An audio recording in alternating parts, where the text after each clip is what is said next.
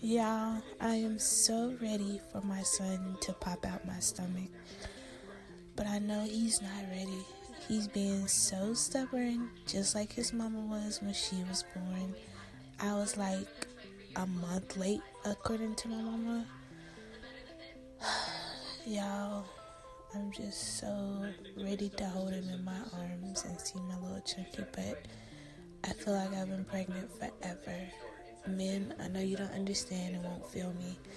And women who have had kids, I know you don't feel me. But for those of us who have or is currently pregnant, let me tell you, these past few days, I've been torturous. It's like every little fake contraction, every time I feel like my stomach is going to explode, nothing happens.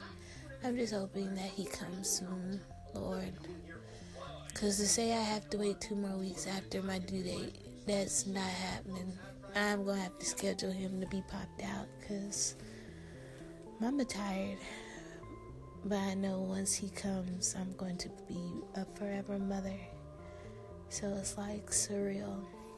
It's like I'm ready for it to happen, then I'm not ready for it to happen. But I waited this nine months. I don't know how much longer I can wait if for him to show up. I'm just ready for him to show up.